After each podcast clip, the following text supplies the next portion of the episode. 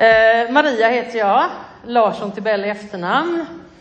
Eh, jag, har fått, jag får tacka först för att jag fick komma hit idag och predika. Det känns jätteroligt. Det är första gången jag är inne i den här kyrkan live. Jag har tittat på några gudstjänster på nätet när det sände ett tag. Så, så att jag visste hur scenen såg ut. Det var typ det. Ja, eh, jag skulle presentera mig lite granna först kanske. Jag eh, är gift med Charles, har fyra vuxna barn, är utbildad slöjdlärare, men det var ett litet tag sedan jag jobbade som det. Har jobbat en del med svenska för asylsökande och så på senare tid. Tycker om att sjunga. Ehm, eh, styrka, en styrka kan ni få. Jag får saker ur händerna ganska fort. En svaghet kan ni få. Jag har lite för bråttom ibland. Typ så. Eh, resten kan vi ta om vi fikar tillsammans. Jag känner Anders, eh, för vi har samarbetat sedan 2006. Först i Vallhammarkyrkan och sedan när vi startade Kyrka för livet. Så vet ni kanske lite grann hur jag halkade in här idag. För att Anders halkar ju i fjällen idag, så att eh, det passade ju ganska bra. Eh, ja, det är ju som vanligt då att Gud tajmar ihop gudstjänsten, det vet vi ju. Och den sången som var nyss, nu ska vi säga Jesus är huvudet. Eh, kyrkans huvud, var det så va? Tror jag. Det var en jättebra början på predikan, tycker jag, för det tangerar det ämnet jag ska prata om. Och likadant Angelin. Oh, jag klarar det. Angelin, okej. Okay. Eh, ett mästerverk. Det ligger också väldigt bra i linje, tycker jag. Så det känns spännande. Ja, jag har satt som överskrift på min predikan kallad, utrustad. Det är ett jättestort ämne. Vi ska röra lite vid det idag, tänker jag. Jag tänker så här. Jag tror att vi alla som sitter här i rummet har en gemensam längtan. Vi vill se mer. Inte så att man inte är tacksam för det Gud redan har gjort, gör, men visst längtar vi efter mer? Jag längtar efter bönesvar. Jag längtar efter bönesvar för de människor jag har bett om ska få möta Jesus, att de ska få göra det. Jag längtar efter att det ska hända någonting i samhället som gör att det förändras. Jag längtar efter att Gud ska bli synlig ännu mer, utanför kyrkans väggar också. Det innebär inte att han inte är det idag, men jag tror, jag kan inte liksom läsa i den här utan att tänka att det finns mer och att det kan vi få sträcka oss emot, tänker jag. Så jag tror att vi alla kan vara överens om att vi vill se ännu mer av att Gud förvandlar våra liv, våra omständigheter och allt vi har runt omkring oss och människor som vi vill ska hitta honom också. Ja, först då, kallad. Då tänkte jag så här, du och jag, vi är kallade vid namn av Gud den högste. Han känner dig, han känner mig. Han har kallat oss vid namn. Han kände oss redan när vi låg i mammas moderliv. Han känner oss var och en vid namn. Han vet våra omständigheter. Han vet våra brottningskamper. Han vet våra glädjeämnen. Tänk att vara känd av honom. Kallad vid namn. Och som Angelin sjöng, ett mästerverk. Du är ett mästerverk. Brukar du tänka på dig som det? Ett mästerverk skapat av honom. Ja, kallad. Och då tänkte jag så här. Jag leker gärna med lite ord. Utkallad, inkallad. Vi är ju egentligen utkallade på ett sätt, eller hur? Men vi är också inkallade. Vi är inkallade till tjänst för Gud, för att göra det som han har kallat oss till. Vad är det då? Ja, vi ska fortsätta det som Jesus gjorde på den här jorden när han gick här. Mm. Har vi det vi behöver för att göra uppdraget? Just det, nu är jag inte i skolan, nu är jag i kyrkan, nu får man inte svar. Ett tag när jag jobbade på högstadiet, då kom det ganska fort sådär. Jag menar inte att ni måste det, men jag tycker om att ställa frågor. Har Gud det han behöver för det han har kallat oss att göra, det han har planerat för att vi ska få vara med och göra? Svar ja, tack, bra. Ja, eh, han brukar ju förse med det som behövs för det som han vill göra när vi går i hans planer. Eh, jag tänkte faktiskt lite grann, vi ska snart gå in i en huvudsaklig text, men jag ska bara ta ett litet stickspår här först. Jag vet inte om ni tänkte på det att när tabernaklet skulle uppföras så kom det så mycket gåvor så att Mose till slut fick säga stopp, stopp, det räcker nu. Vi har vad det behövs. Så han hade vad som behövdes för det, han har vad som behövs för vi behöver göra det vi vill göra idag. Och till och med kan man läsa att han kallade även sådana som hade konstnärliga gåvor för att göra det vackert, att de behövde också vara fyllda med det som Gud gav för att kunna göra så att det blev vackert också. Ja, jag tror vi ska börja med att läsa Apostlagärningarna 6, 1-7. Ska vi se, jag tror det kommer upp här. Just det, ni har en sån där också. Ja. Eh, Okej. Okay.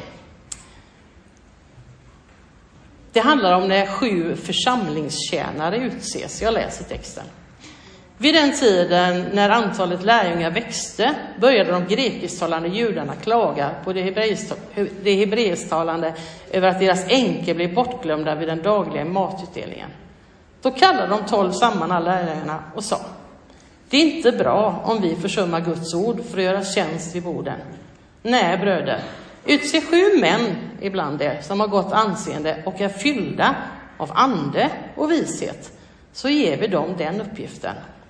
Själva ska vi ägna oss åt bönen och åt ordets tjänst. Alla de församlade gillade förslaget.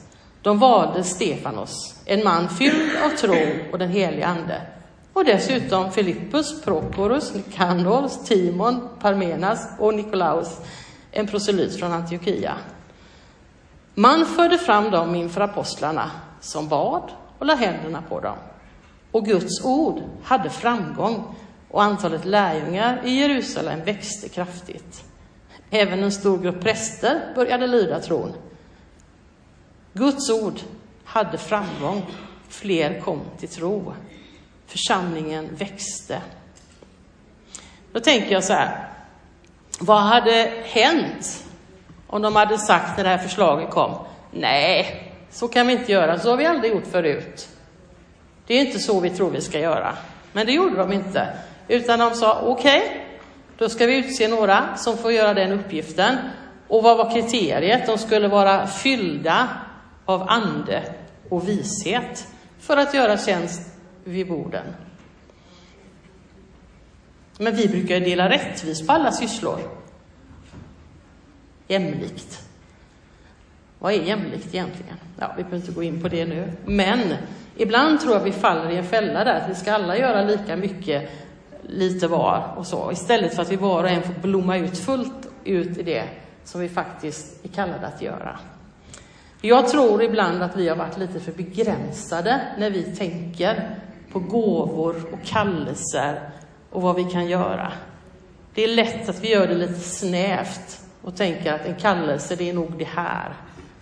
Jag tror vi behöver vidga våra vyer lite grann när det gäller kallade för ett uppdrag som Gud har gett oss. Vi ska titta lite grann på gåvor och lite redskap som Gud har gett. Det finns ju så mycket så det går ju inte på en liksom predika, men lite grann. Och så vi ställer oss en fråga. Gillar vi mångfald? Gillar vi olikheter? Gillar jag andra som inte är som jag? Som är bra på sånt som jag önskar jag vore bra på? Jag tror att det är klart vi skulle säga ja, men det är inte alltid helt enkelt när vi är olika varandra, eller hur? Men vi vet att vi behöver olikheter. Nu ska jag ta ett litet barnsligt exempel på när olikheter kan vara bra. Jag jobbade på en kristen friskola för sådär 25-30 år sedan. Och eh, då hade vi samlingar för lärare när vi skulle ha en liten sån där träff varje vecka. Och då fick man till uppgift att eh, man skulle dela någonting, Guds ord eller någon andlig liten bit och så skulle man fixa fika. Och på den tiden tyckte jag det var jättelätt att fixa fika och väldigt svårt att dela någonting i ett sådant sammanhang. Då hade jag en kollega hon älskade att dela någonting i ett sådant sammanhang från Guds ord. Men hon tyckte det här med fika var görjobbigt. Vad gjorde vi? Vi delade på uppdraget varje vecka. Hon gjorde det hon kände då, det här är inget problem för mig, det här tycker jag är roligt, det här kan jag. Liksom. Och jag gjorde det jag tyckte jag fann glädje i och kunde och var bra på. Och hade någon då sagt till mig att jag skulle stå här idag så hade jag sagt att du är allt rolig. Ja, för det hade jag verkligen inte trott. Men man får vara beredd på det om man säger till Gud, använd mig som du vill, så kan det hända att han gör det. Eller ganska säkert. Ja, vill vi ge varandra utrymme att växa, att tränas i de gåvor som vi har fått? Verkligt utrymme. Ett sådant utrymme som kanske gör att man till och med misslyckas lite ibland. Det blir inte helt rätt med en gång. Ger vi varandra det utrymmet? Brukar vi tänka, jag behöver det som Gud har lagt ner i ditt liv? Brukar vi tänka det? Ja, det är klart vi tänker det, men tänker vi det fullt ut? Där vi kanske är olika? Ja, ni ser att jag gillar att ställa frågor. Eh, vi ska nu gå vidare till första Korintierbrevet 12 och läsa lite grann om några nådegåvor där. Och det är viktigt att komma ihåg. Nåd, gåvor av nåd, inte förtjänst, inte av duktighet, inte befordrade för att vi har varit med tillräckligt länge eller gjort någonting, utan nådegåvor. Sen har vi naturliga gåvor också, de är viktiga de med. Då ska vi se, så första Korinthierbrevet 12, 4-11. Det finns olika nådegåvor, men anden är densamme. Det finns olika tjänster, men Herren är densamme. Det finns olika kraftgärningar, men Gud är densamme. Han som verkar allt i alla. Hos var och en visas i anden så att den blir till nytta. Den ene får av anden ord av vishet, den andra får ord av kunskap genom samma ande, en får tro genom samma ande, en får gåvor att bota sjuka genom samma ande, en annan att göra kraftgärningar. En får gåvan att profetera, en annan att skilja mellan andar. En får gåvan att tala olika slags tungomål och en annan att uttyda tungomål. Men i allt detta verkar en och samma ande som fördelar sina gåvor åt var och en som han vill. Finns det några var och en här? Någon som ingår i det begreppet? Ja. Och det finns mycket mer än det som räknas upp här i varje fall. Eh, och vi kommer inte titta på allt idag. Mm. Vill vi ha och behöver vi allt han ger? Vill vi sträcka oss efter mer? Ja. Mm. Har Gud det han behöver för att utrusta sin kropp att göra det han har kallat den till att göra idag? Ja. Vi ska få fortsätta det som Jesus påbörjade. Det är det vi håller på med. Det är det vi håller på med. Och eh, nu kommer vi till den här sången som var på swahili då, att Jesus är huvudet. Att han är huvudet för församlingen. Så ska vi läsa det som egentligen är det huvudsakliga bibelstället där vi ska fastna lite idag. Efesierbrevet 4, första halvan av kapitlet. Så gör jag som jag ibland gör, jag kastar om lite. Vi börjar med vers nummer 16 och sen ska vi gå på ett. Av honom, Kristus, fogas hela kroppen samman och vi hålls ihop genom det stöd som varje led ger. Med den kraft som är fördelad åt varje enskild del. Så får kroppen sin tillväxt och bygger upp sig själv i kärlek. Tänk att Jesus har en perfekt plan på hur vi kan monteras ihop, om jag får använda det uttrycket. Så att varje del kan fungera som den ska och att varje led i kroppen har den kraft den behöver för att göra det den ska göra. Och att han dessutom då känner oss var och en, och att vi är mästerverk formade efter hans plan. Som inte kan vara annat än en alldeles utomordentligt bra plan. För han känner dig, han känner mig. Han har skapat oss. Och ni vet ju om ni skulle ja, försöka klia er med stortån i örat, det skulle inte funka så bra liksom. Eller om man skulle låta levern vara hjärta eller tvärtom. Utan det är väldigt bra att det är ordning och reda i kroppen och att var och en har en funktion och det som den behöver för att fungera i det. Mm. Så nu går vi in på Efesierbrevet 4. 1. Jag ska bara säga det, en fungerande kropp gör ju Jesus synlig för människor. Det är rätt stort egentligen när vi fungerar som en kropp, så gör vi honom synlig för människor. Ja, okej. Okay. Paulus, han skriver så här. Därför uppmanar jag er, jag som är en fånge i Herren, att leva värdigt den kallelse ni har fått. Var alltid ödmjuka och milda. Var tålmodiga och överseende med varandra i kärlek. Gör allt ni kan för att bevara Andens enhet genom fridens band. En kropp och en ande, liksom ni kallades till ett hopp vid er kallelse. En Herre, en tro, ett dop, en Gud som är allas far. Han som är över alla, genom alla och i alla. Hmm. Leva värdigt den kallelse ni fått. Var och en av oss här inne kan nog stämma in att det tar lite tid att formas till Kristuslikhet. Det tar hela livet säkert, är jag övertygad om. Och ni hörde flera av de egenskaperna som Paulus sa här var viktiga. Ödmjukhet, mildhet. Mildhet, hur ofta hör vi det ordet? Mildhet, aldrig nej. Mildhet, ödmjukhet, tålmodig, överseende med varandra i kärlek. Vi har fått hans liv på insidan och vi behöver bara vara följsamma och formas så som han vill forma oss. Och komma ihåg att vi lever i en brusten värld. Vi är brustna människor. Vi är inte fullkomliga. Så den här raden om att överskylande kärleken, den kommer vi behöva ofta. När vi gör misstag, för det kommer vi att göra, så behöver den finnas där. Och att vi ska komma ihåg allt som vi har gemensamt, som stod i den här versen. Hoppet, en Gud, ett dop, en tro. Tänk vad mycket vi har gemensamt. Ibland tänker jag om vi kristna kunde fundera lite mer på det vi har gemensamt istället för att försöka hitta vilka brister som finns hos varandra. Det skulle vara bättre. Så, olika gåvor för att komplettera varandra, för att bli en hel kropp. Och det som är bra då, tänker jag, det handlar inte om hur duktiga vi är. Det är inte vilka mänskliga egenskaper vi har. Gud använder oss han kallar, han utrustar, han ger kraft för det vi behöver. Vi har alla samma värde, olika funktion, men samma värde. Och vi kommer alltid att fortsätta vara lärjungar, det är bra att komma ihåg. Det kan man behöva påminna sig om. Jag är fortfarande en lärjunge, jag har mycket kvar att lära. Ja. Och vi behöver den helige Ande såklart, för vad vi än ska göra. Kan vi inte koka kaffe ändå? Jo, det kan vi. Det finns mycket saker vi kan göra.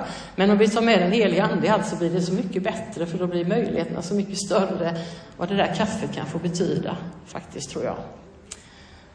Mm. Sen är jag då i botten slöjdlärare, så jag är lite van att ha något praktiskt att visa när jag pratar. Så jag hoppas att det går bra i den här församlingen också. Jag gör inte reklam, men det står Clas Ohlson. De har mycket bra grejer där. Alltså lite större variation än om jag går in på Järkstrands konditorier.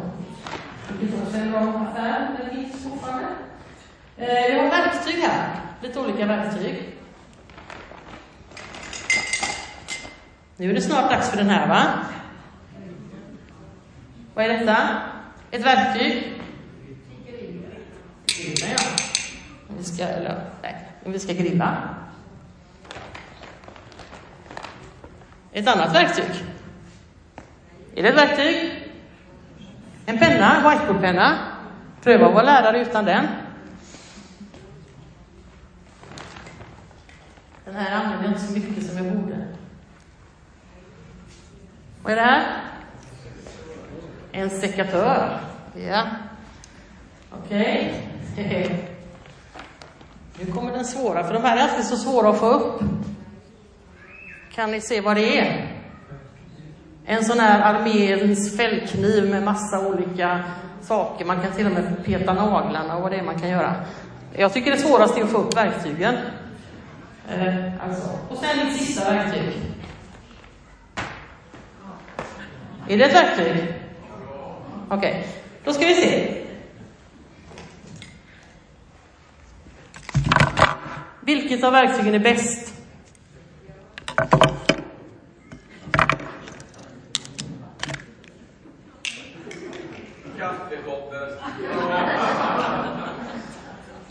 Kan jag fråga så, vilket verktyg är bäst?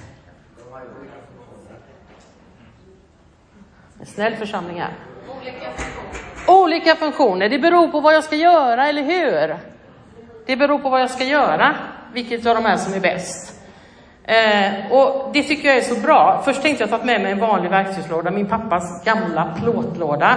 Men jag kände att variationen på verktygen som låg i den var inte lika stor som jag skulle vilja ha med mig.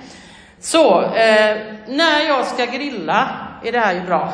Eller om jag till exempel ska prata med grannarna lite, jag skulle vilja berätta lite mer om Jesus, men jag vill ha en bra ingång liksom. Då kan jag ju säga, vill du komma över, kan vi grilla lite? Eller hur? Då får jag en möjlighet att träffa några. Jag har instruktioner i min telefon hur man sätter på grillen. Ehm, för jag är inte så bra på det. Ehm, den här, som jag sa alldeles nyss. Om jag är lärare så är det ett väldigt bra redskap. Ehm, sista tiden jag jobbade som lärare fick vi en stor sån här skrin bara som man skulle trycka och greja och hålla på. Det tog lång tid att lära sig det. Så en, jag föredrar den här om jag ska undervisa. Ehm, den här då? Om man låter bli att använda den här så blir det inte så bra i trädgården. Då blir det hängigt och det växer inte så bra och det blir inte så mycket frukt och allting. Den är ju bättre än en såg för sågen kanske kapar hela alltet. Den här kan man liksom forma lite grann så det blir bra. Sekatör. Ja, och så hade jag ju den här svåra då. I den här finns det många olika verktyg. Klarar man sig med den här i livet då? Jag frågar någon annan. Nej, den har väldigt många olika saker och har man en riktigt välutrustad sån så kommer man väldigt långt. Men man behöver fler verktyg än den, även om den kan ha många strängar på sin lyra. Och så då det sista. Finns det något bättre än en kopp kaffe? Ja. Ja, en kopp te eller? ja, man kan ha te den här med. Det här är också ett suveränt redskap, tycker jag. Vilka goda tankar man kan utbyta när man sitter och fikar ihop. Icke underskatta det. Det var bara det jag ville visa lite grann att det kan behövas lite olika verktyg i verktygslådan. Alltså vi som Kristi kropp behöver lite olika verktyg. Vi är skapade sådana. Och nu ska vi gå in på några verktyg som jag kallar för utrustningsgåvorna. Något som behöver finnas i varje församling, tror jag, för att utrusta till lite olika saker. Så då fortsätter vi att läsa i Efesierbrevet 4 och vers 7. Där står det så här. Men var och en av oss har fått nåden så som Kristus fördelade gåvan. Därför heter det, han steg upp i höjden, han tog fångar och gav människorna gåvor. Det att han steg upp, vad innebär det om han inte också steg ner till jorden? Han som steg ner är också den som steg upp över alla himlar för att uppfylla allt. Och han gav några till apostlar, andra till profeter, andra till evangelister och andra till herdar och lärare för att utrusta de heliga till att fullgöra sin tjänst att bygga upp Kristi kropp tills vi alla når fram till enheten i tron och kunskapen om Guds son som en fullvuxen man med ett mått av mognad som motsvarar Kristi fullhet. Då är vi inte längre barn som kastas hit och dit och dras med av varje vindkast i läran när människorna spelar sitt falska spel och listigt förleder till villfarelse. Nej, vi ska hålla fast vid sanningen i kärlek och på alla sätt växa upp till honom som är huvudet, Kristus. Den här texten skulle man kunna prata länge om. Men den handlar om lite olika gåvor, lite olika ledargåvor som Gud har gett till att betjäna församlingen. Det finns många fler ledargåvor än de här, men här är några exempel. De ska fungera i team, stå sida vid sida med varandra. Apostel, profet, lärare, evangelist, herde. Gåvor som är satta att utrusta de heliga till att fullgöra sin tjänst. Hmm. Jesus fungerade ju alla i de här gåvorna och vi ska vara hans kropp. Vilken är våran tjänst som vi ska fullgöra som det står här då? Att bygga upp Kristi kropp tills vi alla når fram till enheten i tron och kunskapen om Guds son som en fullvuxen man med ett mått av mognad som motsvarar Kristi fullhet. Det är stora ord som vi ska göra, va? Mm, men det är det hållet vi sträcker oss mot. Tillsammans, vi de heliga. Och Jesus vill ju hjälpa oss i det här. Så han har gett gåvor till det. Olika funktioner, olika verktyg som får samverka med honom i det här. Så funktionen på de här gåvorna som är uppräknade här, det är att de ska utrusta de heliga till att göra sin tjänst. Vi är alla de heliga, oavsett om vi har en, vilken gåva vi har eller om vi är ledare eller vad vi är, så är vi alla de heliga. Och jag tänker så här, jag tror eh, att det är mer, Eh, vi är mer bekanta med gåvan lärare eller gåvan evangelist eller gåvan herde än vad vi är med apostel och profet. Så jag tänker att jag ska bara göra en liten kort, kort eh, sån här på varje gåva, något som är lite kännetecknande. Och då vill jag när jag gör det här att ni ska försöka sitta och tänka lite grann. Hmm, Smyrna Älvängen. Vilka av de här gåvorna ser jag här? Vilka skulle jag kunna uppmuntra att växa i de gåvorna? Vem kan jag ge mera utrymme? Så försök sitta och tänka lite grann för att vi ska kunna hjälpa varandra framåt. Ska vi se. Vi kan börja med, ja, jag kan säga först så här. Om det finns en evangelist som är liksom verksam i församlingen, då märks det för att då är det flera som smittas av den gåvan, av den kallelsen som den personen har, också blir mer, vi måste ut, vi måste, vi måste hitta de förlorade. Är det att det finns mycket av en hedersmöjelse i en församling, ja då finns det mycket av omsorg, vi bryr oss mycket om varandra. Så det förmeras det som det finns, det förmeras ut i församlingen bland alla som finns. Eh, så är det sagt också. Så, om vi börjar med det som vi nog är mest bekanta med då, jag hoppas det är okej okay där förresten. Jag är lite lärare så det blir lite så här när jag predikar ibland. Ja. Eh, herde då, eller pastor. Pastor är ju latinska ordet för herde. Det är en av utrustningsgåvorna. Den tror jag vi alla känner till, men det gör inget om jag sätter lite ord på den ändå, tror jag. Orienterad mot människor, bryr sig om och älskar människor. Mindre eller större grupper, vårdar, tar hand om, ofta en hemgruppsledare. Tröstar, förbinder sårade människor, är omtänksamma och medkännande. De ger vägledning, skydd, omsorg, vakar över jorden, ger trygghet, kopplar människor till varandra. Relationer är viktigt. De förkunnar ordet, och så tränar de och tillsätter ledare som är inriktade på omsorg och gemenskap. En församling utan en herde eller en pastor, det går inte. Det förstår ni när jag räknar upp det här. Det är fullständigt nödvändigt. Evangelist då, har sitt fokus på de förlorade. Det kan nästan vara så att om du har en evangelist som predikar, att du känner att du, oh, oh, jag måste nog göra någonting. Alltså det kan vara ganska utmanande. För att de har siktet på de förlorade, nya människor, de som ännu inte känner Jesus. De trivs bäst där ute. De vill få människor, eller oss i församlingen, ut, ut, ut till de andra, ut till de som inte känner Jesus. De är bra på att presentera evangeliet enkelt, rakt och relevant för människor idag.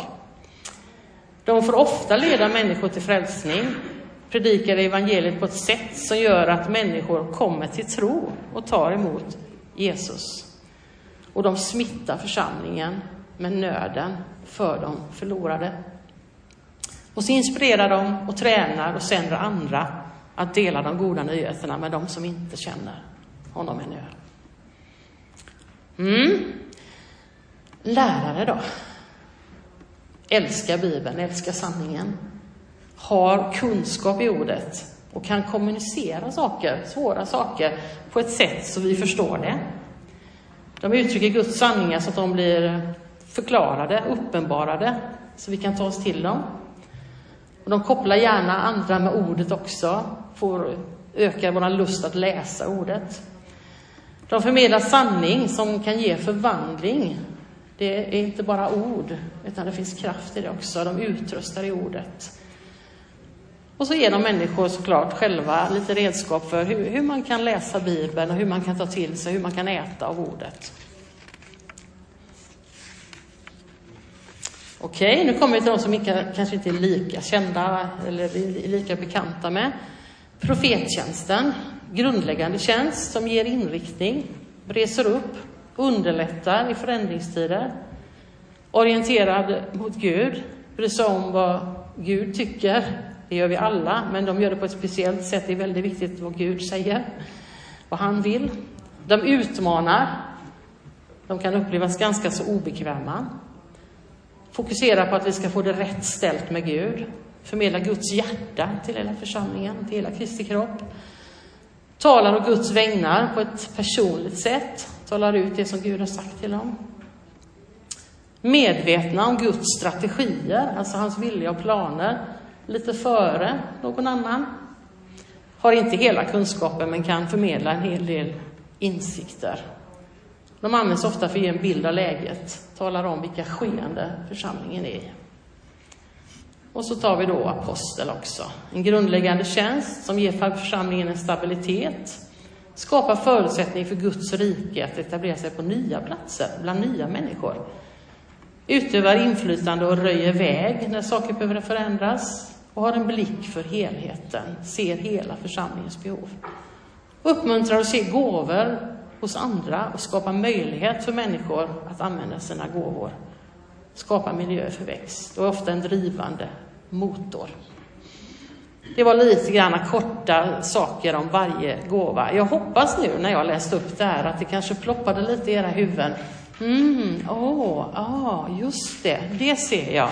Ja, och så att ni kan se människor i församlingen där ni kan ge ännu mer utrymme att få tränas i de här gåvorna. Det kan vara en utmaning att låta sig betjänas av alla de här gåvorna, faktiskt. Det är väldigt viktigt, tror jag, att de fungerar i team. Det blir inte sunt om de här gåvorna inte fungerar i en församling och blir Facebook-profeter eller någonting. Det, det, är inte hälsosamt. Utan de behöver finnas tillsammans med andra, tjäna i team och ge och ta. Tänker jag. Mm.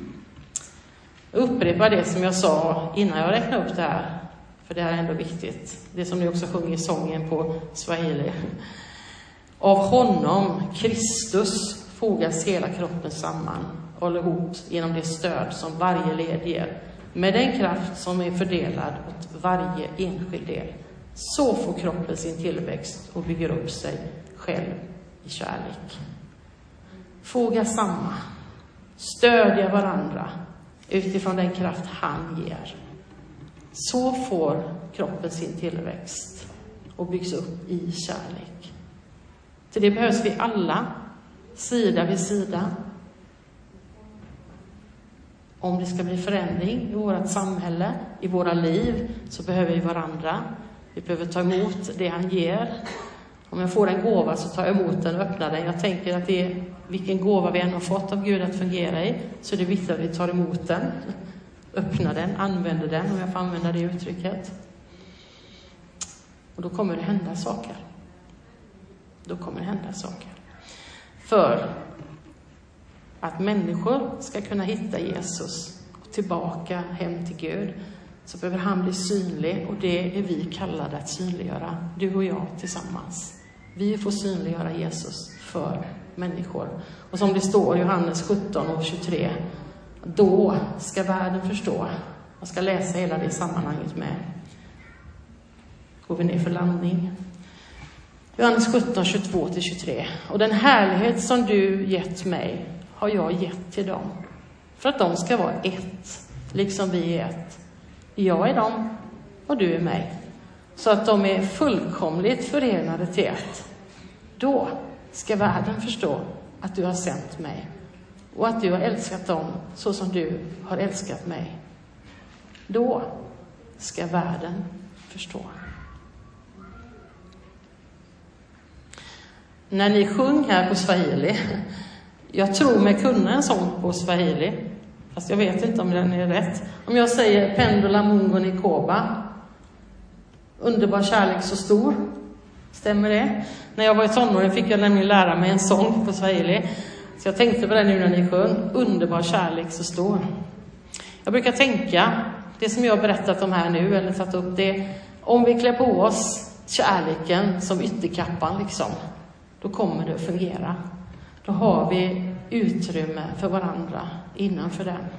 Och att vi kan få lov att växa upp till, eller i varje fall närma oss, det som står mognad och göra Jesus synlig.